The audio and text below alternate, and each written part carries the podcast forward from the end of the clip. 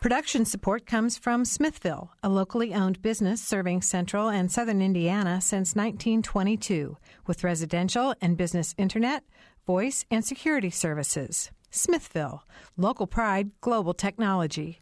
Information at smithville.net. Also, Premier Ortho, a division of Premier Healthcare, helping people living with injuries and chronic back, spine, or joint pain to get back on their feet. Premier Ortho, 333 1933. Online at mypremierortho.com.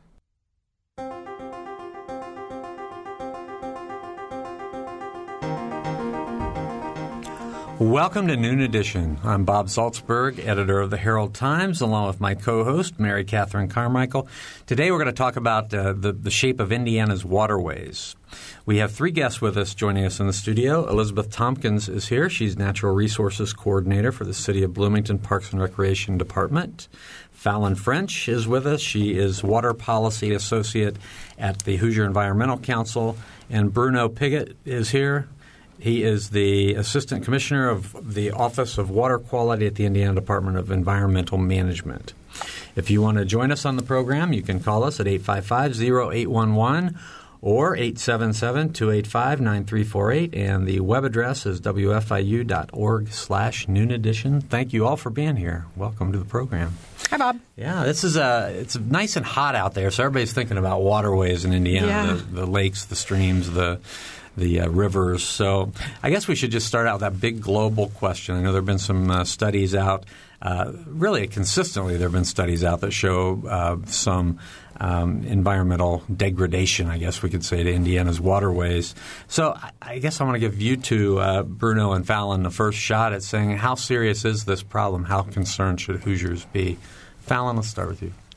Um, I, I would say that we should be concerned about the condition of our waterways. There are a lot of places where people don't have adequate access to clean drinking water. Um, there are lots of places where there are drought conditions, even here in Indiana. So I think that water should be a big concern for pretty much everyone, not just because of recreation, but also because it supplies a lot of drinking water to our cities. Mm-hmm. So I think it's definitely one of those issues that I would like people to have at the forefront of their mind. Mm-hmm. And how mm-hmm. how serious? I mean, some of these reports that we've had recently talk about mercury contamination. I know, you know, we being in Bloomington, we're all very familiar with PCBs and, and the issues that PCBs can can uh, can cause. So how you know how how serious is this issue with with those kind of contamination? Um, I think that I wouldn't say that people should be afraid to touch the water. I definitely would not recommend walking up to a lake or a river and drinking out of it. And I would say if you want to eat fish, if you do enjoy fishing and you want to eat fish from Indiana, make sure that you're checking the local fish advisories because most of the lakes here in Monroe County do have issues with contaminated fish tissue, fish that are contaminated with mercury specifically. Um, I know that Monroe is also having issues with algae and taste and odor off of the 20, uh, 2012 impaired waters list. So mercury is an issue. Nutrients in the waterways and algae is an issue, and it's something that people should be aware of. But don't let that stop you from going out and having a good time. Okay, Bruno. Well, I, I'd agree that um, I wouldn't let um, concerns about waterways let you get out and, and enjoy our waters. In some ways, I, I'm a really uh, glass half full kind of guy, um, to use a bad water analogy. um, our, our drinking, our, our waterways are undeniably substantially cleaner today than they were at the inception of the Clean Water Act. We have advanced wastewater treatment plants around the state of Indiana, across the United States.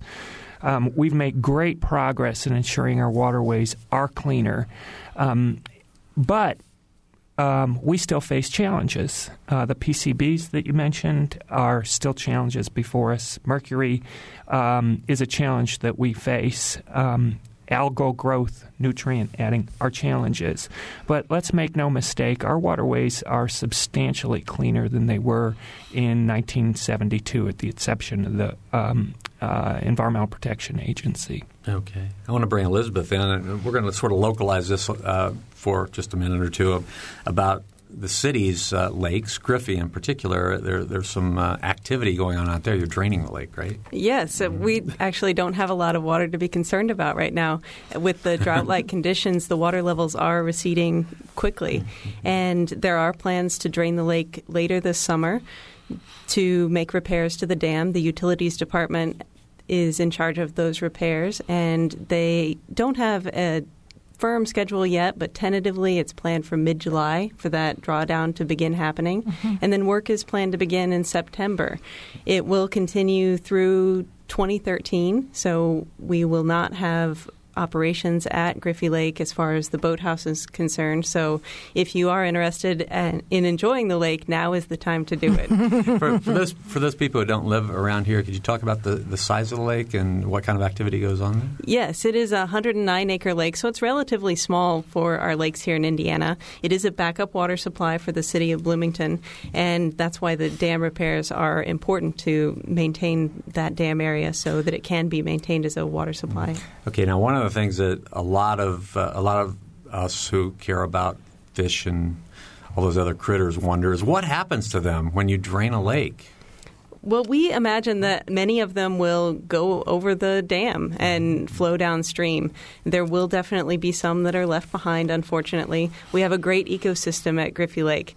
I expect that there will be lots of happy birds to uh, clean up the remaining fish that are there. It the w- raccoons are going to think they've died and gone to heaven. This yeah. is the easiest summer ever. Yeah. We, we do have plans, though, to build some refuges, and we're looking into possibilities of that to see what we can do to put some to keep some water spaces available for things like turtles that would would be left there. Yeah, would you move a turtle or something to, to another um, uh, wetland area? That is a conversation that we need to have um, with other experts in this area mm-hmm. to see what the issues might be with moving animals from lake to lake. Right. But everything is on the table right now, and we're we're looking at possibilities.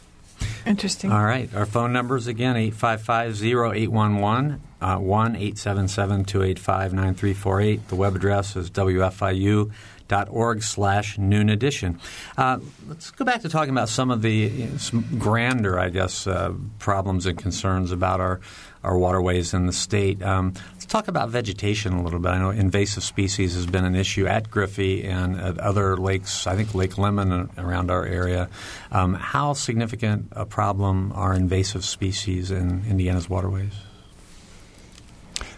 Well, I can Bruno, yeah. comment a little bit about the work that's going on. Uh, of course, invasive species like the zebra mussel have been mm. long uh, problems, not um, just in one area, but throughout the country. Um, in the Great Lakes, it's a very big concern because the existence of zebra mussels has helped to um, take away some of the food sources for um, some of the food populations in, in the Great Lakes, which has made it much harder for some of the fish to survive. So that's been one issue of concern. Uh, another invasive species that everybody has heard about are those silver carp from Asia, the Asian carp, and they've been slowly moving their way up um, the Mississippi River and are making their way up uh, the shipping uh, canal in um, Illinois toward Lake Michigan. And the federal government and the states of Illinois and Indiana and uh, other states have been really working to figure out ways to impede that progress mm-hmm. to make sure that our waterways don't just get filled up with these uh, carp. And anybody who's watched mm-hmm. a YouTube video uh, can see the these enormous fish that are jumping out of our waters, and um, they're ravenous. They consume a lot of the other fish species in um, our waterways. So keeping them out of the Great Lakes has become a, a top priority. Um, I know that EPA's worked to establish a, a fishery so that people can um, fish those um, fish, and um, that we send them to markets in China. That they're putting in an enormous electric fence. there's just a lot of work. Um, and those are just two of the most visible invasive species. There are a whole host of others. Um, and the, the growth of plant life in our waterways has become a really big concern. Um, I know that a lot of people who recreate in our um, waterways, especially our lakes, um, have heard of the existence of algal blooms and uh, something called blue green algae. Um, what happens is that nutrients such as phosphorus and nitrogen enter our waterways from a variety of sources from agricultural land, from municipalities, from ourselves, frankly, when we fertilize our lawns with mm-hmm. phosphorus filled fertilizer. And they go in once it rains, and we put that fertilizer on the ground. Um, and it washes off into our storm drains. It goes to our rivers, creeks, and streams, and it helps um, plant life grow, but not the plant life we meant it mm-hmm, to help grow. It helps the plants in our waterways, and they choke off, choke off the oxygen supplies, make it a lot harder for aquatic life to exist and promote the growth of the very algae that is harmful not only to aquatic life but also to recreational users of our mm-hmm. lake. Mm-hmm. I'm sure you've heard of stories of people getting uh, rashes in some lakes, and, mm-hmm. and some of that can be from um, these uh, blue green algae. Mm-hmm. So that's a that's a big concern, and yeah. we've been working to address that. And I, I know that uh, environmental groups like uh, the Hoosier Environmental Council have been working pretty hard to educate people. We, on the regulatory side, have been working both to do research, but also we're putting in place water quality standards for lakes regarding phosphorus. Now, does the summer that we're having right now, which is really very little rain, um, temperatures that, although the paper tells me it's not so, seem hotter than than usual. Um, is that situation setting our waterways up for special challenges? I, I, would think that with less fresh water coming in from the sky, that things would not get uh, diluted, and that might concentrate things. Is that correct? Or it, it certainly is a possible uh, promotional thing regarding um, our, our, the growth of algae in our waters.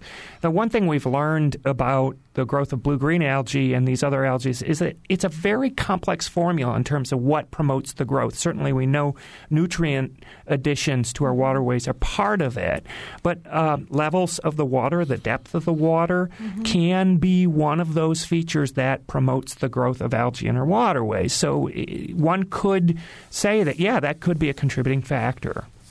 I've also heard that the temperature in the water has a big impact on algae blooms. So having a very warm winter. Um, I live in Lafayette, so I don't know how it was for you in Bloomington, but we would get a couple of inches of snow and it would melt right mm-hmm. away the next mm-hmm. day. Mm-hmm. So without the the usual temperature in the water, I think that we're also seeing algae blooms a lot earlier in the season this year, just because of that warm winter we had.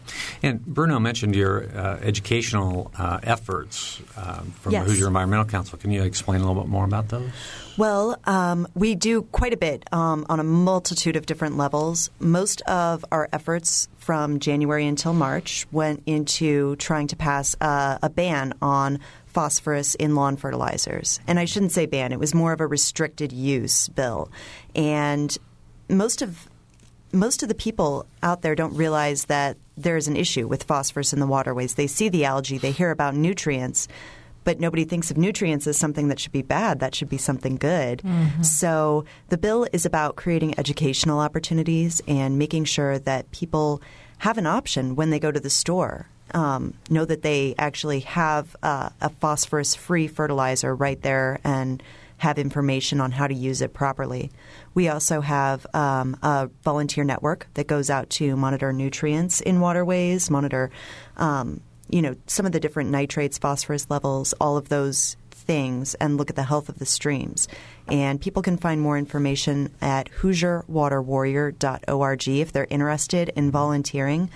But those are just a couple of the things that we do. We also have a lot of educational materials out there, like a lot of different nonprofit groups. Mm-hmm. This is I'm having a flashback to our show last week. This sounds like something Lynn Ostrom would.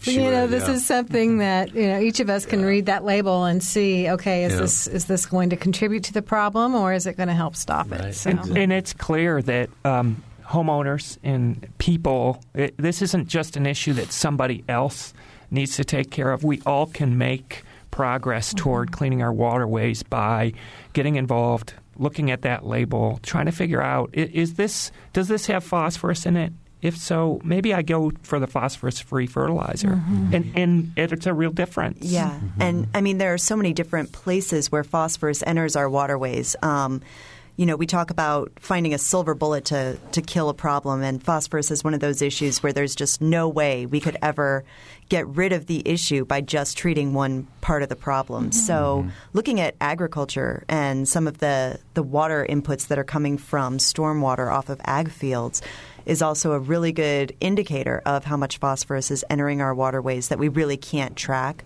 So, even just buying local food, buying sustainably grown food, mm-hmm. uh, will help to to lessen that impact on our water. Elizabeth, is this something that you're encouraging the city of Bloomington to look at um, as far as you know their use or how they're using chemicals and and how that will impact the the waterways that you're so concerned about? It is not um, necessarily a part of my job to know what's happening with the landscaping people, mm-hmm. so that would be better asked to someone else. But I can say that we do a lot of outreach education, and the stormwater environmental education team here in Bloomington, which is full of partners all around mm-hmm. the Bloomington and Monroe County community, we are working to do just that and educate people that they their impact on their little square of land can be significant. And even if they're not living right next to a lake, that doesn't mean that their water is not going to end up in a lake or a mm-hmm. stream. All of our storm grates here in Bloomington on the street, you can probably see them marked with either in the metal or a little sticker on the side dump no waste drains to stream. So mm-hmm. even water coming off of your lawn that's containing that fertilizer that you put on, maybe you over fertilized a little bit accidentally, um, is going to eventually end up right in a stream without being treated. I think a, that's a common misconception that that water goes somewhere like our wastewater does, but it goes right into our streams. That's a great segue. And I wanted to ask um, about, as a state, how are we doing on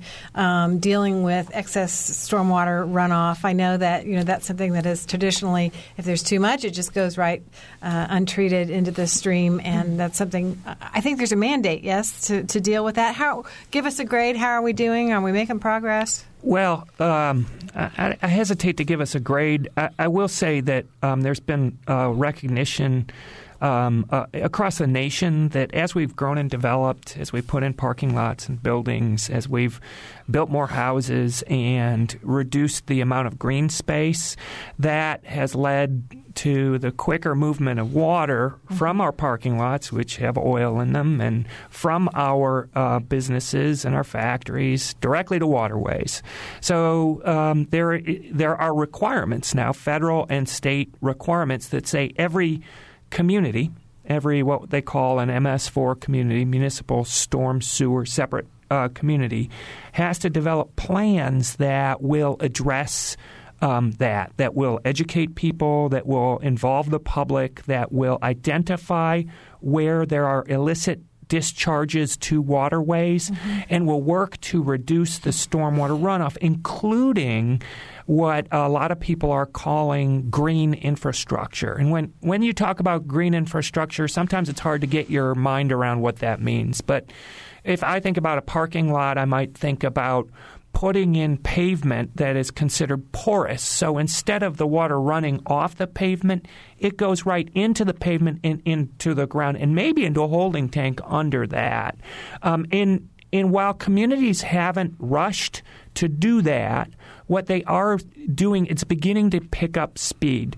Communities around the state are starting to recognize that there are real benefits to their community, both from a stormwater water quality perspective, but also in terms of treating their wastewater mm-hmm. in, in, into this green infrastructure. And you'll see in um, Indianapolis, for example, the um, uh, construction of what they call rain gardens. Um, they actually narrow the streets down and they'll put in a low um, garden area that drain when when it rains, the water drains off into that area instead of going into the streets into the drains. Mm-hmm. The goal is to reduce the amount of water that comes from stormwater directly into our drains, mm-hmm. and in some communities directly to the wastewater treatment plant. Elizabeth, is Miller Showers mm-hmm. Park an example of this kind of treatment? It is an excellent example of this kind of treatment. Yeah, it has three detention ponds.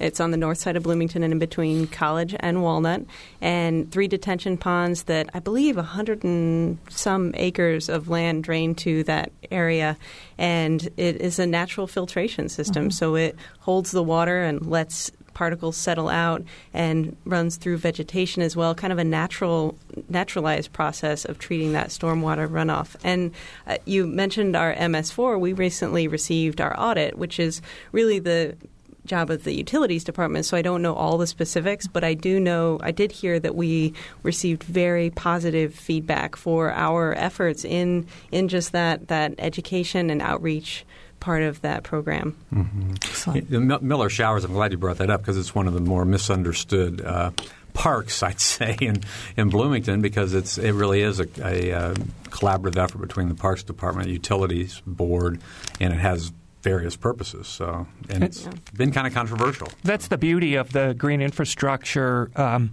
things that they they serve oftentimes more than one purpose. Mm-hmm. They can provide green space for parkland at the same time that they're a place for water to run off that doesn't go directly to mm-hmm. our streams. And and there's also an economic benefit to the community. Any water that gets into your wastewater treatment plant, it costs a lot of money to clean that up and send it back into our streams. If you prevent it from getting there in the first place, you save the money that you would have to spend to clean it up. So mm-hmm. there's a real economic benefit as well as an environmental benefit. But you have to be willing to take the long view because Miller Showers Park was not an inexpensive construction project and it took place over mm-hmm. several years. And, you know, there was a lot of upheaval that went into that. And I think Bob made a good mm-hmm. point in that it is still kind of a misunderstood uh, structure, even with people who live in the community and, and watched right. the process. So mm-hmm. I'm sure for other communities, that's also a challenge, you know, to get over. And there's a big educational process. So I hope we're part of that today. I hope so. Let's. Let, we have a phone call. We okay, have two great. phone calls. Great. So let's, get them. let's go to Stan first. Stan, go ahead. Hi. Um, I just tuned in, so I may have missed uh, a discussion on this, but I have the impression that a significant part of the pollution is coming from uh, smokestacks, and I would assume that that's in the hands of the legislature and it's big money, and I don't know where that stands. Yeah, I think uh, coal would probably be one of the major pollutants. So, Val.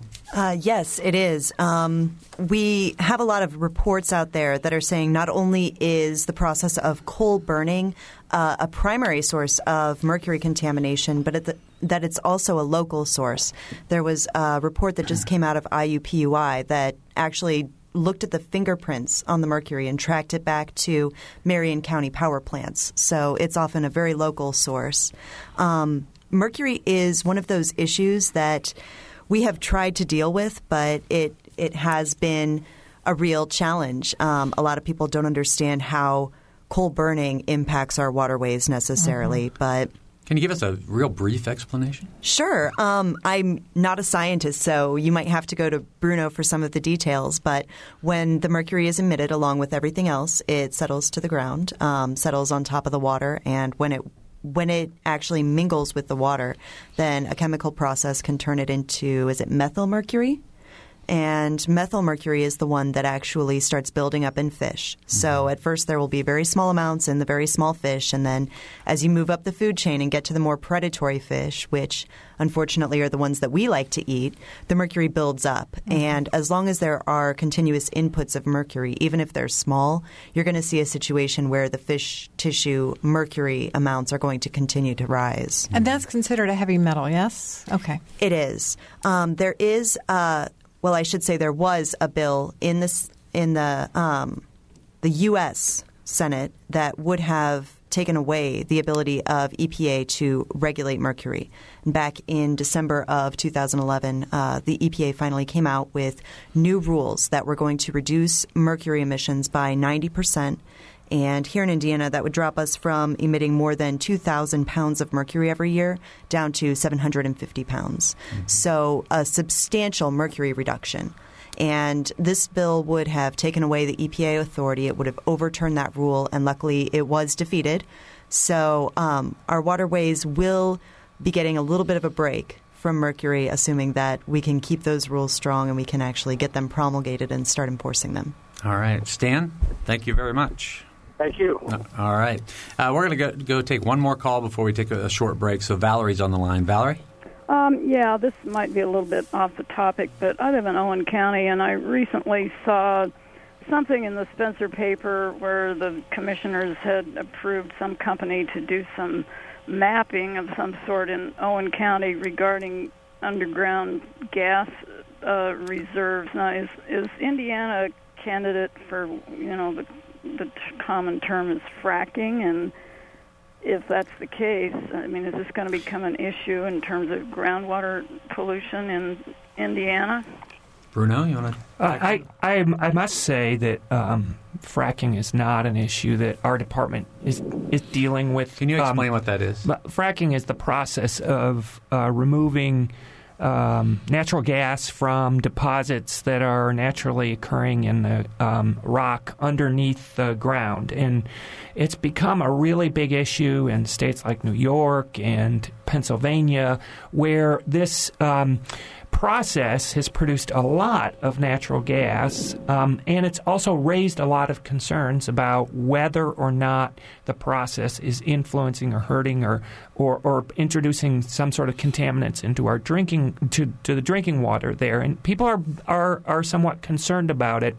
Um, our department doesn't deal with that as much as our Department of Natural Resources regulates that. So I want to say that up front and, and be clear that that's not our area of focus. Um, I will also say that it's not a very large portion of what's going on um, in the state of Indiana, but the popularity of fracking. Uh, further east of us seems to be moving slowly to the west, and it, it's it's possible that their uh, companies would look for opportunities to extract natural gas from the rock um, in a, a shale reserves, even in Indiana. We don't have the biggest in the world, but um, we we do have some, so it, it's possible. And, and I also want to say that um, there have been studies done by US EPA about uh, contamination of drinking water sources from um, the fracking activities, and results are a little bit inconclusive. Some have indicated that it seems that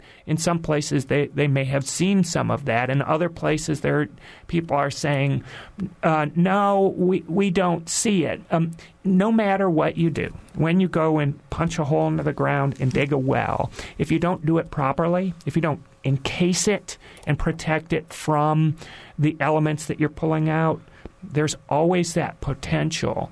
The goal would be to make sure you properly regulate that activity to ensure that if it's done, it's done in ways that protect our drinking water sources. Because, after all, that is my job. Um, it's to ensure that our drinking water is clean and safe for Hoosiers. So that's something we'd look to uh, ensure it was happening if if it became a big activity here. Well, and you mentioned regulations. Uh, the Indiana legislator just passed a bill that actually requires uh, the disclosure of all of those chemicals that are used in hydraulic fracturing. Um, there have been instances, not in Indiana that I know of, but there have been instances in other states where there was pretty serious um, contamination of water. I believe it was methane in Ohio mm-hmm. that raised a lot of concern, but I haven't seen any studies. That doesn't mean that it hasn't happened, but I haven't seen anything about that. And we are moving in the right direction by passing these kinds of bills.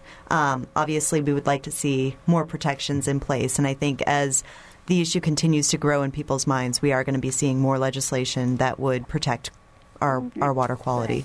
All right, Valerie, thanks for calling. We are talking about water, Indiana's waterways today on Noon Edition. We're going to take a short break. We'll be right back.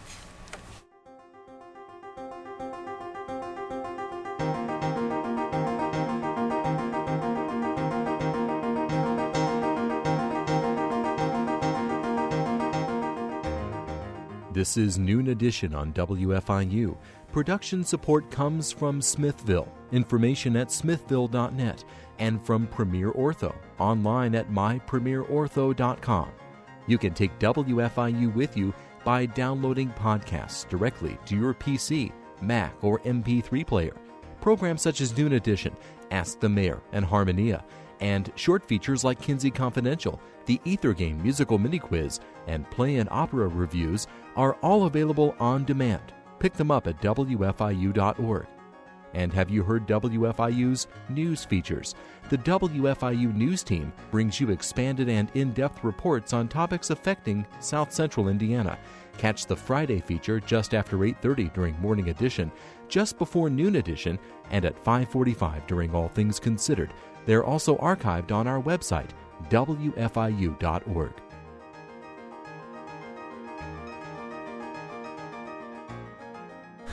Welcome back to Noon Edition. I'm Bob Zaltsberg from the Herald Times, along with Mary Catherine Carmichael. Today we're talking about Indiana's waterways and the uh, progress we're making to cleaning them up. Uh, we have three guests in the studio. Bruno Piggott is here with us. He's with the Indiana Department of Environmental Management.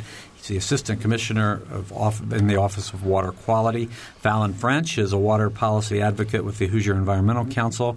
And Elizabeth Tompkins is here. Elizabeth is Natural Resources Coordinator for the City of Bloomington's Park and Recreation Department. So, yeah, right, right uh, before the break, we were talking about you know the uh, various impacts of of energy, of, of all sorts of the natural the resources that we have, using coal and using other other uh, things in the state. But uh, you were talking, Bruno, about how there, there's an there's some sort of um, reaction to pretty much anything we do environmentally. Yeah, and, and it's not to say that the reaction that people have about or concern. I mean, I think that's probably the better word. Um, people hear about negative environmental consequences from activities, and, and they raise concerns. And uh, you can't fault people for doing that. Um, what I think we need to do is when we um, are understanding our mix of energy sources. We have in the state alone, we have uh, wind power up in northwest um, Indiana. You can see it driving up I 65. We have coal mining activities, and we have power plants that burn coal. And we were just talking about fracking. It's to understand that each of these different processes have I would call them side effects that um, raise environmental concerns. And the key thing to do is to figure out how can we address those concerns in a way that is um, effective. The challenge with the power plants that we talked about is um, as one of the callers said, they emit smoke that has mercury in it. Well, what are we going to do about it? In Indiana, where um, any of the new permits that's being put out for those um, facilities are having requirements that they have to install what they call flue gas desulfurization units. those are scrubbers that scrub all the mercury out before it gets in the air. But guess what happens to that mercury? Well, it goes into our waterways. So then what we do is we try to figure out what kind of regulations can we put in place to address the mercury that's coming from that smokestack instead of going out into the air into our waterways. And we in, we've investigated techniques for sampling it to identify mercury to uh, an incredibly small amount. Um, and then we require those facilities to put in place treatments that will get rid of um, the overwhelming majority of it. Um, and the same is true with the fracking and any of the other activities that we do in terms of meeting our energy needs. We need to ensure that we put in place appropriate measures. In Indiana, with the power plants we've got, we've reduced mercury emissions by over half since 2002. And so we've we've made some great progress with these new units that scrub these things, we're going to reduce it even more. We expect by 64% by 2017. Is it enough? You can argue that. It's very complex, it's a very difficult issue, and together we have to work to, to tackle it. Mm-hmm. And I'm really glad to hear that you're working on the scrubbers and you're working on advanced treatment to make sure that we are limiting the mercury. Um, on the side of the environmentalists, mercury is a really big concern for us, um, especially because Indiana is so coal intensive. We get anywhere from 94 to 97 percent of all of our electricity from coal in the state. And we've done surveys. Um, I believe it was the USGS and IDEM that concluded that one in eight fish in Indiana has been contaminated with excessive levels of mercury. So it's one of those things where we really do need to be looking at a lot of different sources of energy and what impact they have. Uh, the Hoosier Environmental Council really looks at mercury and at coal and says, okay, we need to start diversifying beyond these polluting technologies. And we do understand that there are always impacts with different energy sources, but we really can't move backwards to a point where we don't have electricity. So we're looking for ones that will have a much smaller impact. We've pushed for a renewable portfolio standard and we did have a voluntary standard passed uh, by the Indiana legislature, which we would love to see strengthened if anybody wants to talk to their state legislators about that. We've gotten improved net metering rules. We've improved the energy efficiency codes in the buildings. And all of these are little pieces to the puzzle to tackling our energy challenges and how that impacts our air and our water and just the health of our communities. Mm-hmm. Let me give our phone numbers again 855 0811 in Bloomington. 877-285-9348 from outside of the Bloomington area. And the web address is wfiu.org slash noon edition. We do have a phone call, and it's from Joe from Bloomington. Joe?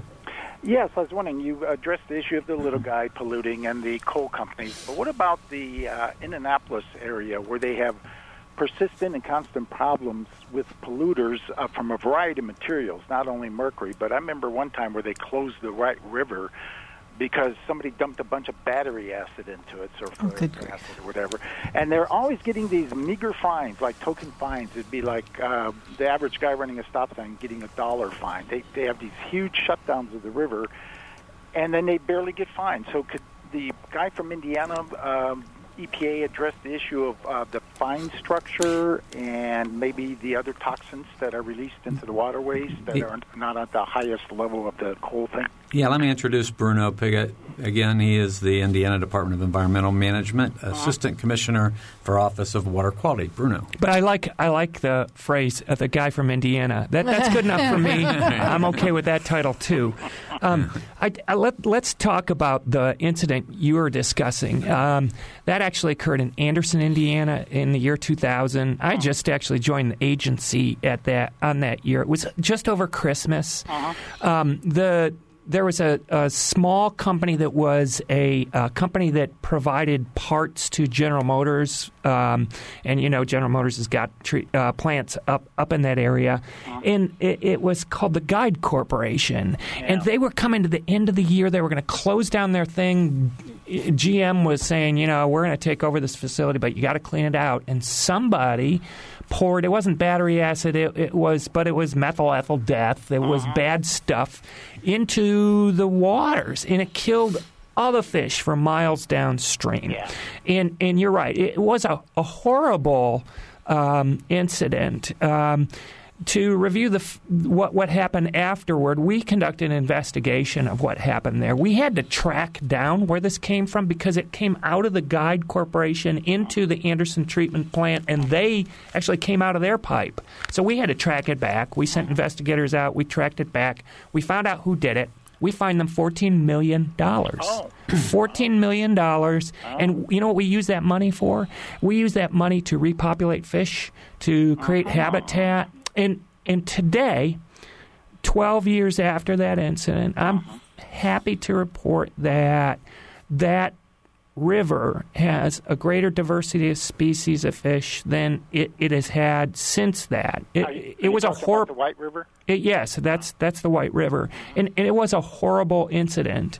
But I, w- I would say that we have taken great pains to make sure that that kind of activity doesn't happen in the future, and that when it does at that level, we are all over it. Okay. You monitor the smaller industries around Indy that uh, to make sure they don't dump stuff in the waterway too? Is there some kind of do they go around and check like a restaurant inspector? Yeah, here's what happens. Mm-hmm. Um, small industries around Indianapolis, they, if they're, let's say, there's a little garage and they yeah. work on cars, yeah. and, and they dump their stuff down a pipe. That pipe goes through a treatment process. They're required to treat that stuff before it goes into the Indianapolis wastewater system uh-huh. and have to get a permit from us in order to do that. Uh-huh. And then they have to get a permit from Indianapolis. And then we have to make sure that the city of Indianapolis treats it okay.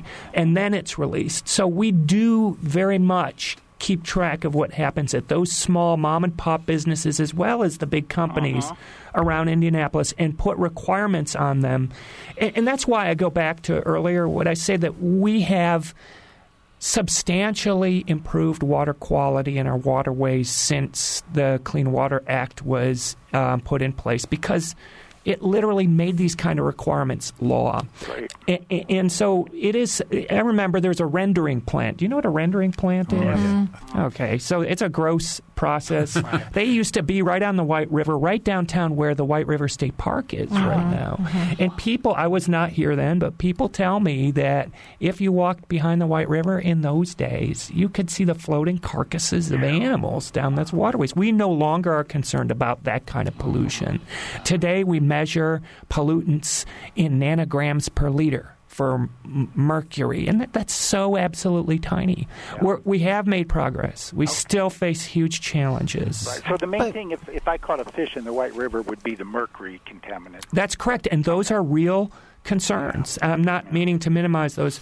And also, Fallon mentioned that you, you need to take a look at uh, what we call our fish consumption advisories. It gives you really sound scientific advice about, okay, well, which kind of fish did I catch? Did I catch a bass? How often can I eat this? Depending on my body weight, whether I'm a pregnant woman, a young child, a really good guide that everyone should have, in ca- especially if they like to recreationally And fish where, on the what is water. Yes. the website for that?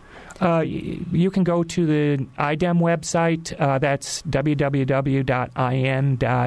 www.in.gov slash IDEM, Yeah. or to the State Department of Health website. And, and they both have it. And maybe you guys have it too. I don't know. We do have a link for it on our website, which is hecweb.org.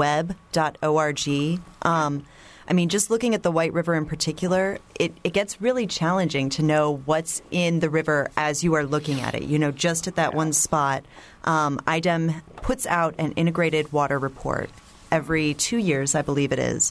And part of that is the impaired waters list. And the impaired waters list tells us what the primary concerns are within each stretch of different rivers. Now, with some really long rivers, obviously, you know, there are going to be a lot of issues upstream that you don't have to deal with. Mm-hmm. But I know that here in Monroe County, uh, the White River is impaired for mercury in the fish tissue and PCBs in the fish tissue. So make sure that you're checking your fish consumption advisories before you go fishing.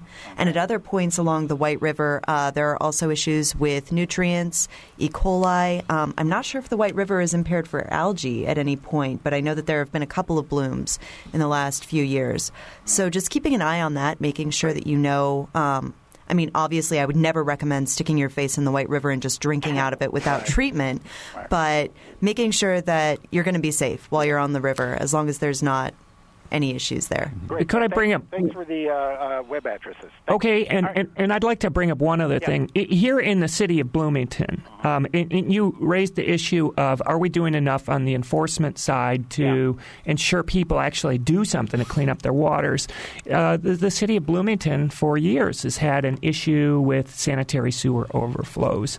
Um, and, and, and anybody who travels through Bloomington knows that it's there many of the roads sometimes are are, are um, dug up, and part of what they're doing is fixing their sanitary sewers. And the reason they're doing that is that the Department of Environmental Management um, put them under what we call an enforcement action called an agreed order that forced them to e- expand their treatment plant. Fix their pipes so that they didn't have sanitary sewer overflows, which uh, can be um, really nasty Right. Now, I in terms noticed of on, pollution. on South Walnut where they're doing the new construction, they're putting in these huge underground Mm-hmm. um, sewers. Yep. Right. Yeah. Great. Thanks, guys. Thanks, Bruno. uh, Do you feel comfortable saying that we that there is nobody with a pipe that backs up or or drains directly into, let's just say, I don't know, the Wabash or any of our our state rivers? Nobody's direct dumping anymore without some kind of um, something between them and the river. No, I, I, I- don't feel comfortable. I'm sorry to hear that. Uh, but, but but what I will say is the biggest contributors to um, discharges of wastewater to our our waterways, whether it's the Wabash or the White or whatever, or the Ohio, those guys have permits that limit the amount of pollutants that they can put in it. Now, if there's a person who has a septic tank and they just don't know a lot about septic tanks, or they have a straight pipe that discharges, it's possible we don't know about it. County health departments go out and they regulate the putting in um, of septic tanks. Fields, yeah, yeah, fields, and yeah. and oftentimes residents who have a septic tank may not know that their septic system isn't working until their toilet backs up. Um, so, am I comfortable saying that there's not a pipe in the state that isn't being regulated properly? No, I, I I wouldn't make those kind of claims. But I will say that uh, the the the process of treating our wastewater in cities and even small towns and mobile home parks is better than it's ever been. But we still have challenges there too. Our small mobile home parks, they put in a system, but they don't have a lot of money, and maybe they don't devote enough money to making sure they work right. Um, So even though they've got a treatment system in place, it's outdated and, and it's violating. And that's where we come in. It is our department to go and follow up and put them under an enforcement order to clean up their mess. All right. It does happen. We have uh, a little bit less than 10 minutes to go. Our phone numbers again are 855 0811, 877 285 9348. The web address, wfiu.org slash noon edition. I wanted to go back. You were talking about the uh, impairment order, order the, the impaired rivers and waterways. Uh, there was a story a couple weeks ago in the Indianapolis Star talking about a, a draft report about to be submitted to the U.S. EPA. Is that the report you're talking about? It That- said there were 1,000, nearly 1,000 stretches of Indiana streams, rivers, and lakes. That's correct. Okay. We're, we're required by the Clean Water Act to put together a list of waters that we call impaired. Mm-hmm. That, that is, that they have pollutants in certain levels that exceed our water quality standards. I think that that gives people a, a, maybe a more sense of the uh, the the breadth of the problem. If there are 1,000 of these locations throughout the state that are impaired. Well, well, there's a couple um, issues with putting together such a list. One, one issue is we have to get out and monitor those streams, which we do. Um, we haven't monitored all the streams, so every year that we go out and, and pick out more, we find that there are streams that are polluted, have been for a while. So the long list do, isn't, I would argue, not an indicator that our our waterways are getting worse. It, in fact, is letting us know that we know more and more about our waterways, and we certainly have challenges, mm-hmm. and there are segments that are impaired, and, and that's our job is to figure out where they are. Because the next step is then saying to ourselves, so what's causing those waters to be polluted? And then and, and we do a report that, that outlines that, but then finally um, to do something about it, whether it's putting more stringent limits on pollutants or doing funding to help local watershed groups uh, put in projects that help reduce water pollution. Okay, we have a call from Brown County, and it's Jake. Jake, go ahead, Jake. Yeah, uh, relative to the man who just talked about the uh, stuff that was dumped in the water about Anderson, uh, Nashville fairly recently in one of the primary creeks, Greasy Creek, that stops at or runs under Old 46, uh, a county employee dumped uh, something in there that took time and thousands and thousands, forty thousand dollars or more to uh, to get it out of the water. And I wonder if this gentleman that uh, regarded the other that checks on that is aware of that and what he has to say about it. Please, I'll I'll leave that to you. All right, Jake, thanks. So I, I wish the world were a perfect place. It's not, and, and these kinds of things happen. Uh, they happen in Nashville. They happen all over the state, where either by accident or on purpose, and, and most of the time it's not on purpose, but somebody ends up dumping some stuff into our rivers, creeks, and streams. When that kind of thing happens, like it did in Nashville, we send out what we call emergency responders, and they go out to the incident, to the site, and they help with the cleanup. And if the person isn't around to clean it up, we clean it up. Um, we spend state money to make sure that those waterways are cleaned up immediately. And if they are around, we will tell the person that they have to clean it up immediately, or we will do it and we'll charge them for it. So it, it does happen. Um, we're in, in there are events that cause fish to die because of it.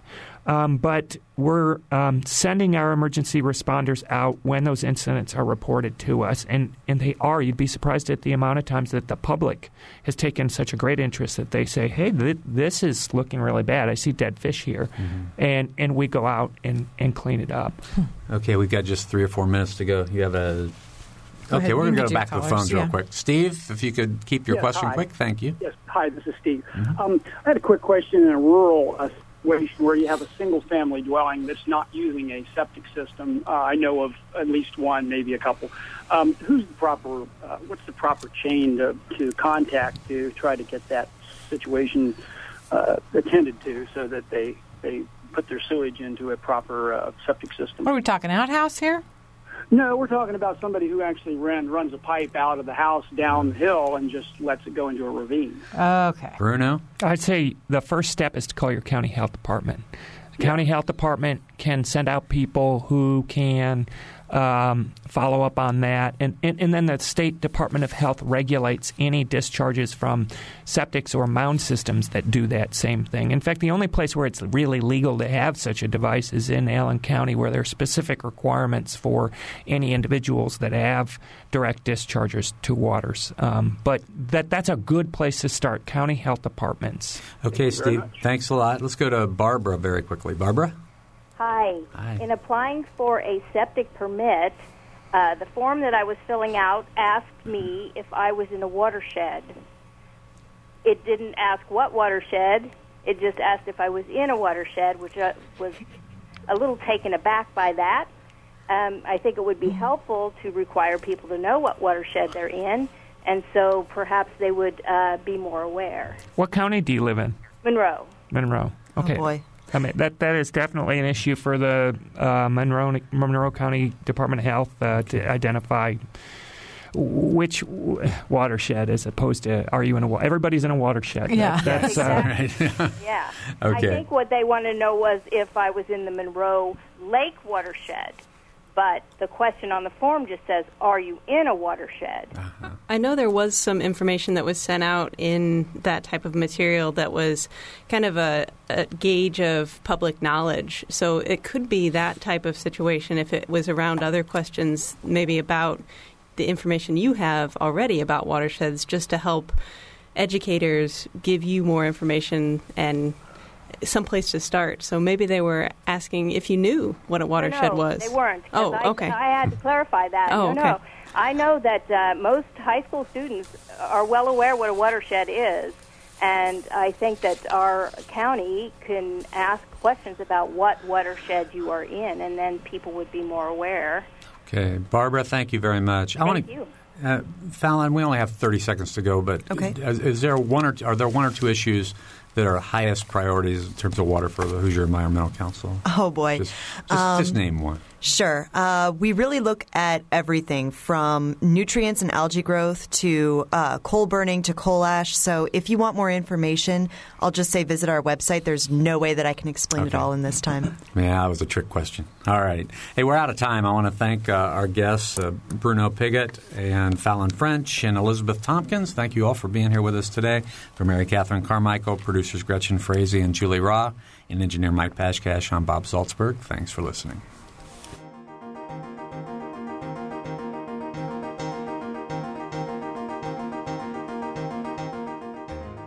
Noon Edition is a production of WFIU and the Herald Times.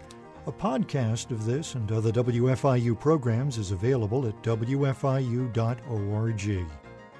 Production support comes from Smithville, a locally owned business serving central and southern Indiana since 1922 with residential and business internet, voice, and security services. Smithville, local pride, global technology. Information at smithville.net. Also, Premier Ortho, a division of Premier Healthcare, helping people living with injuries and chronic back, spine, or joint pain to get back on their feet. Premier Ortho, 333 1933 online at mypremierortho.com.